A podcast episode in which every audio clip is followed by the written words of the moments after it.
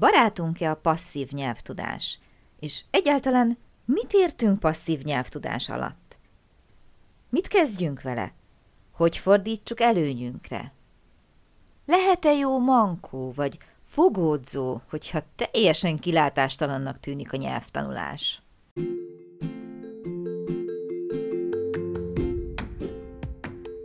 Sziasztok! Én Lupán Ági vagyok, és ez itt a Nyelvtanulás Hatékonyan, a Lupán Német Online Podcast csatornája minden hétfőn. Hogyha kiköltöztél német nyelvterületre, ha hatékonyan, könnyedén, sikeresen szeretnél nyelvet tanulni, hogyha használható, gyakorlatias tippeket szeretnél, akkor hallgass minket hétről hétre hétfő esténként.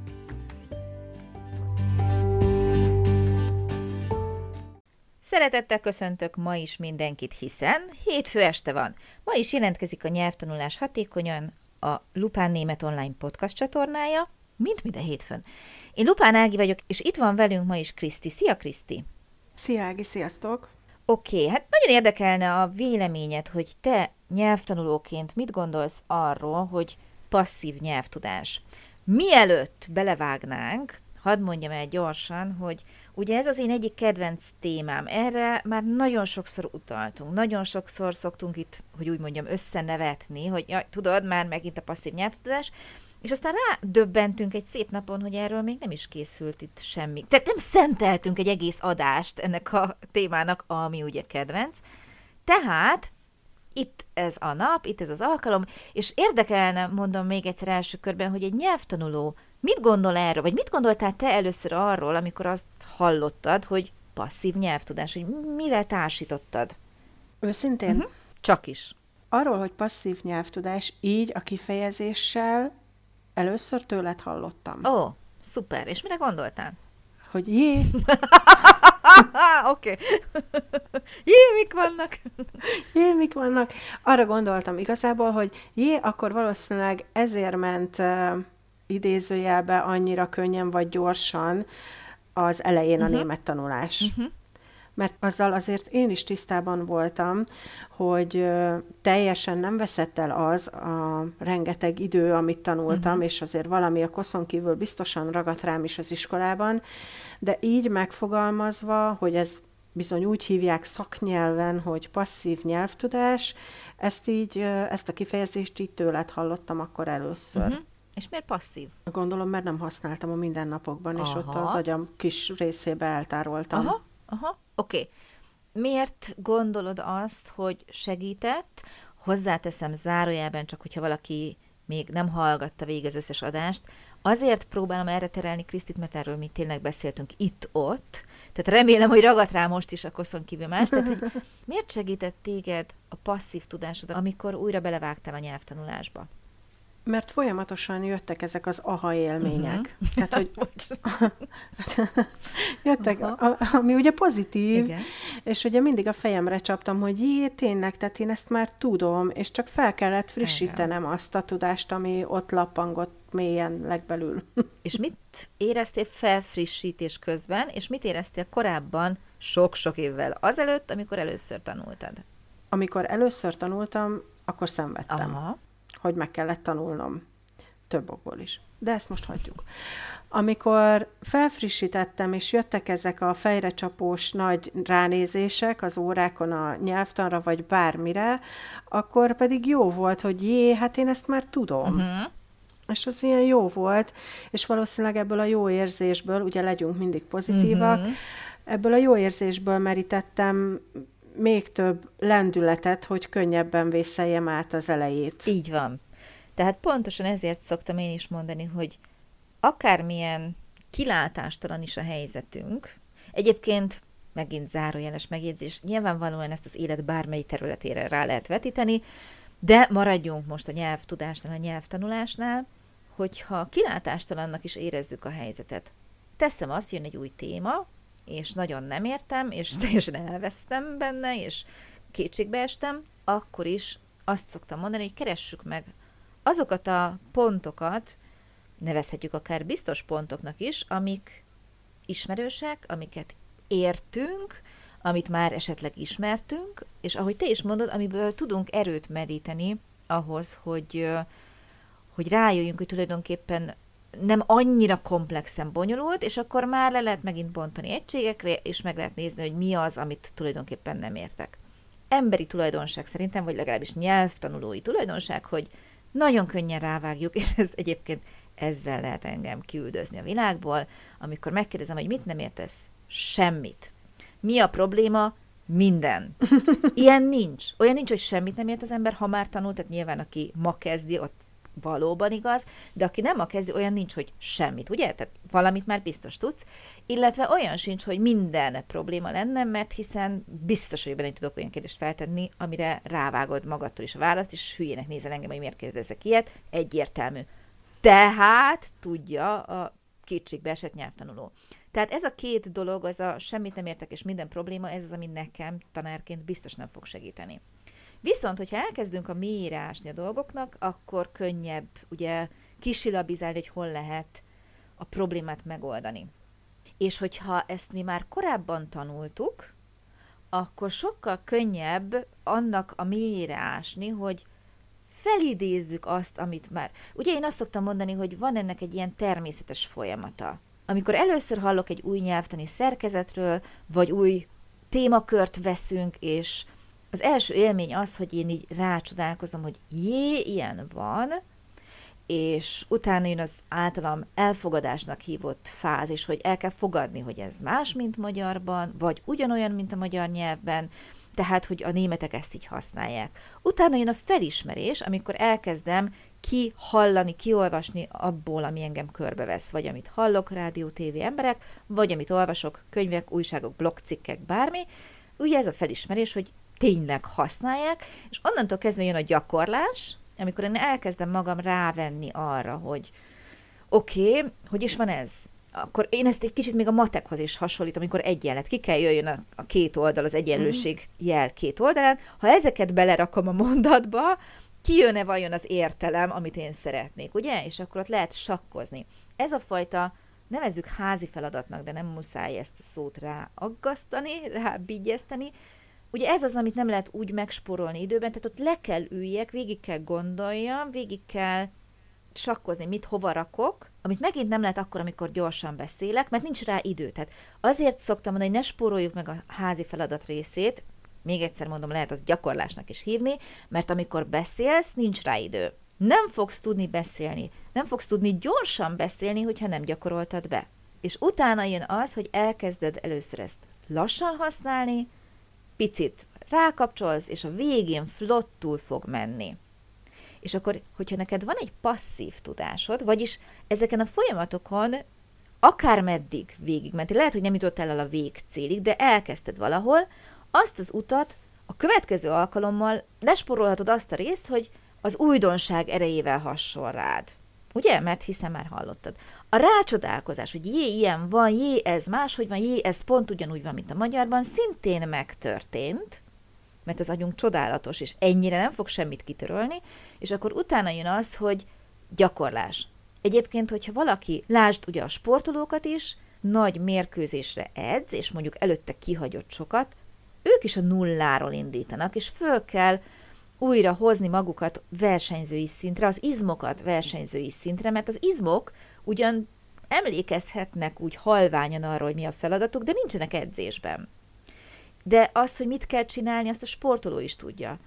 A nyelvtanulói agyunk is tudja azt, hogy ez volt, nagyjából hogy volt, és a gyakorlás az, amit, hogyha te éppen mondjuk háttérbe szorítod a mindennapokban, és nem használsz valamit, akkor is gyakorolni kell, és akkor nevezhetünk bármit passzív tudásnak. Tehát én ezért szeretem a passzív szókincset, a passzív tudást, mert nem mondom, hogy könnyen, nem mondom, hogy gyorsan, de könnyebben és gyorsabban elő tudjuk csalogatni, hogyha már egyszer megvolt, mint hogyha tök nulláról kell felépíteni egyfajta tudást, ismeretet. Uh-huh. Igen, mind a mellett hozzátársul a nyelvtanulónak is tényleg az a pozitív élmény, hogy sikere van, gyorsabban ér el ő is sikert, a nyelvtanulásban, hiszen hamarabb tud fejlődni azzal, hogy elő tudja hívni a passzív uh-huh. tudását is. Igen. Tehát nem egyszerű, nem gyors, de gyorsabb, egyszerűbb, így van. Uh-huh. És ezzel szemben az uh-huh. aktív tudás, az, amit Pontosan. a mindennapokban használunk. Aminél, ha igazán aktív tudásról beszélünk, akkor lehetne akár úgy is meghatározni, hogy mi az, hogy aminél már nem gondolkodunk. Jön. Akkor én még mindig csak passzív tudok. Köszönöm. Na jó, nem. Ne csak kétségbeesésbe. Ez vicc volt. De azért attól még messze vagyok, illetve nem messze vagyok, ahhoz még kell idő, hogy gondolkodás nélkül tudjak flottul. Nekem még ez az érzés hiányzik a beszédből, de ezt már nagyon sokszor megbeszéltük, hogy, hogy nyilván ez is csak úgy tud jönni, hogy gyakorlással, és amikor minden nap beszélek, akkor a negyedik hét végére már szépen folyékonyan tudok beszélni, magabiztosabban, és megmerek szólalni, mint hogyha nem beszélek uh-huh. egyáltalán.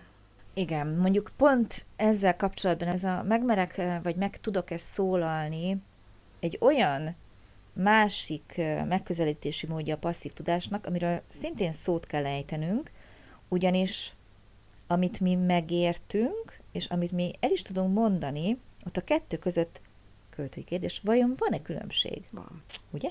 Miért? Miért? Uh-huh. Mert, mert, Mert van, van. mert szerintem beszélni, mert szerintem beszélni azért még mindig uh-huh. nehezebb, Így van. mint megérteni. Mert megérteni, ugye ezt is említettük éppen nem olyan régen, hogy a szövegkörnyezetből már azért ki tudom silabizálni egy szinten, hogy miről van szó. De hogyha helyesen, szépen, vagy akárhogy akarok beszélni, ahhoz viszont, ahhoz viszont kell, hogy legyen jobban tudás, jobban magabiztosság Mhm. szerintem. Mert ugye azt is szokták mondani, hogy passzívabb a tudás akkor, amikor megértünk valamit, mert hiszen, ha én mondok neked egy szöveget, nagyon sokszor jön ez vissza, hogy júj, ezt értem, de hát én így magamtól sosem mondtam volna el. Tehát akkor ott van tudás, mert érti az ember, Igen, tényleg. ugye? Tehát ez is egyfajta passzivitás, hogy nem tudod visszaadni. De tehát nem lehet azt mondani, hogy nem érted és nem tudod, akkor, akkor nincs tudás, mert érted. És tudod, hogy miért az van ott, Tény, igen. Ugye? És um, nyilván, hogyha én azt mondom neked, hogy ha hallasz egy kérdést is, mindegy, hogy hogy, de reagálj rá, akkor fogsz tudni, mert egy ját vagy egy nájnot ugye rávágsz, ami azt jelenti, hogy a tudásod megvolt, mert megértetted, és akkor jön az, hogy a beszéd, és akkor megint az van, hogy bontsuk ugye különböző részekre. Mit kell fejleszteni? A beszédrészt.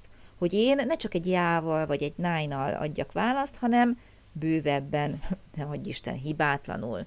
De például olyanok is vannak, nem tudom, hogy mennyivel kevesebben, szerintem kevesebben, akik azt mondják, hogy nekik a beszéd megy jobban, mint a szövegértés, vagy hallás utáni értés, mert hogyha tudja, mit akar mondani, oda dob szavakat, kézzel, lábbal elmutogatja. Uh-huh. És ott viszont ugye a hallás utáni, vagy az olvasás utáni értés a passzívabb, az a nehezebb, mert ott nem volt meg szerintem a kellő munka azzal, hogy kellőképpen gyakorolta volna, tanulta volna, elsajátította volna.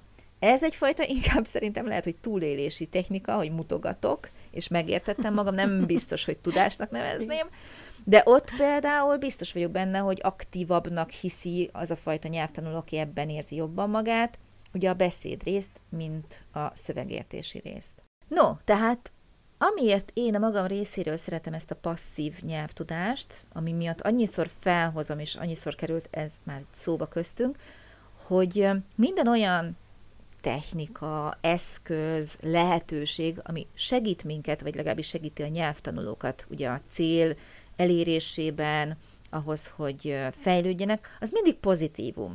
És hogyha én tanárként rá tudok világítani arra, hogy figyelj, te ezt már tudod, nem tudom, mert... De tudod, csak nem gyakoroltad. Akkor megint rá tudok világítani egy pozitív dologra, és remélhetőleg, mert optimista vagyok, el fogja érni, vagy legalábbis el tudom érni a diáknál, hogy ő is picit pozitívabban lássa az épp adott nehézséget. Mert én pontosan tudom, hogy nehéz, amikor nem tudok megszólalni, amikor nem megy egy nyelvtani szerkezet, amikor gyakorolnom kell, és nagyon frusztráló tud lenni, amikor azt mondja valaki, pedig én ezt már tanultam, miért nem tudom. És hogyha ezt itt át tudjuk egy picit billenteni, hogy ne haraggal gondoljunk erre, hogy pedig én ezt már tanultam, hanem örömmel, hogy hú, ezt én már tanultam. Tehát le tudom rövidíteni azt a fajta utat, amit a tanulásra kell itt most fordítanom ahhoz, hogy teljesen jól tudjam alkalmazni, és akkor ez egy öröm, hogy ennél nem lesz annyi időre szükségem, mint hogyha valami teljesen új lenne. Tehát én ezért szeretem nagyon a passzív tudást, és itt, amikor én passzív tudásról beszélek általában, ezt szoktam érteni alatta, nem pedig azt, hogy egyébként többet értünk, mint amennyit valójában el tudunk mondani.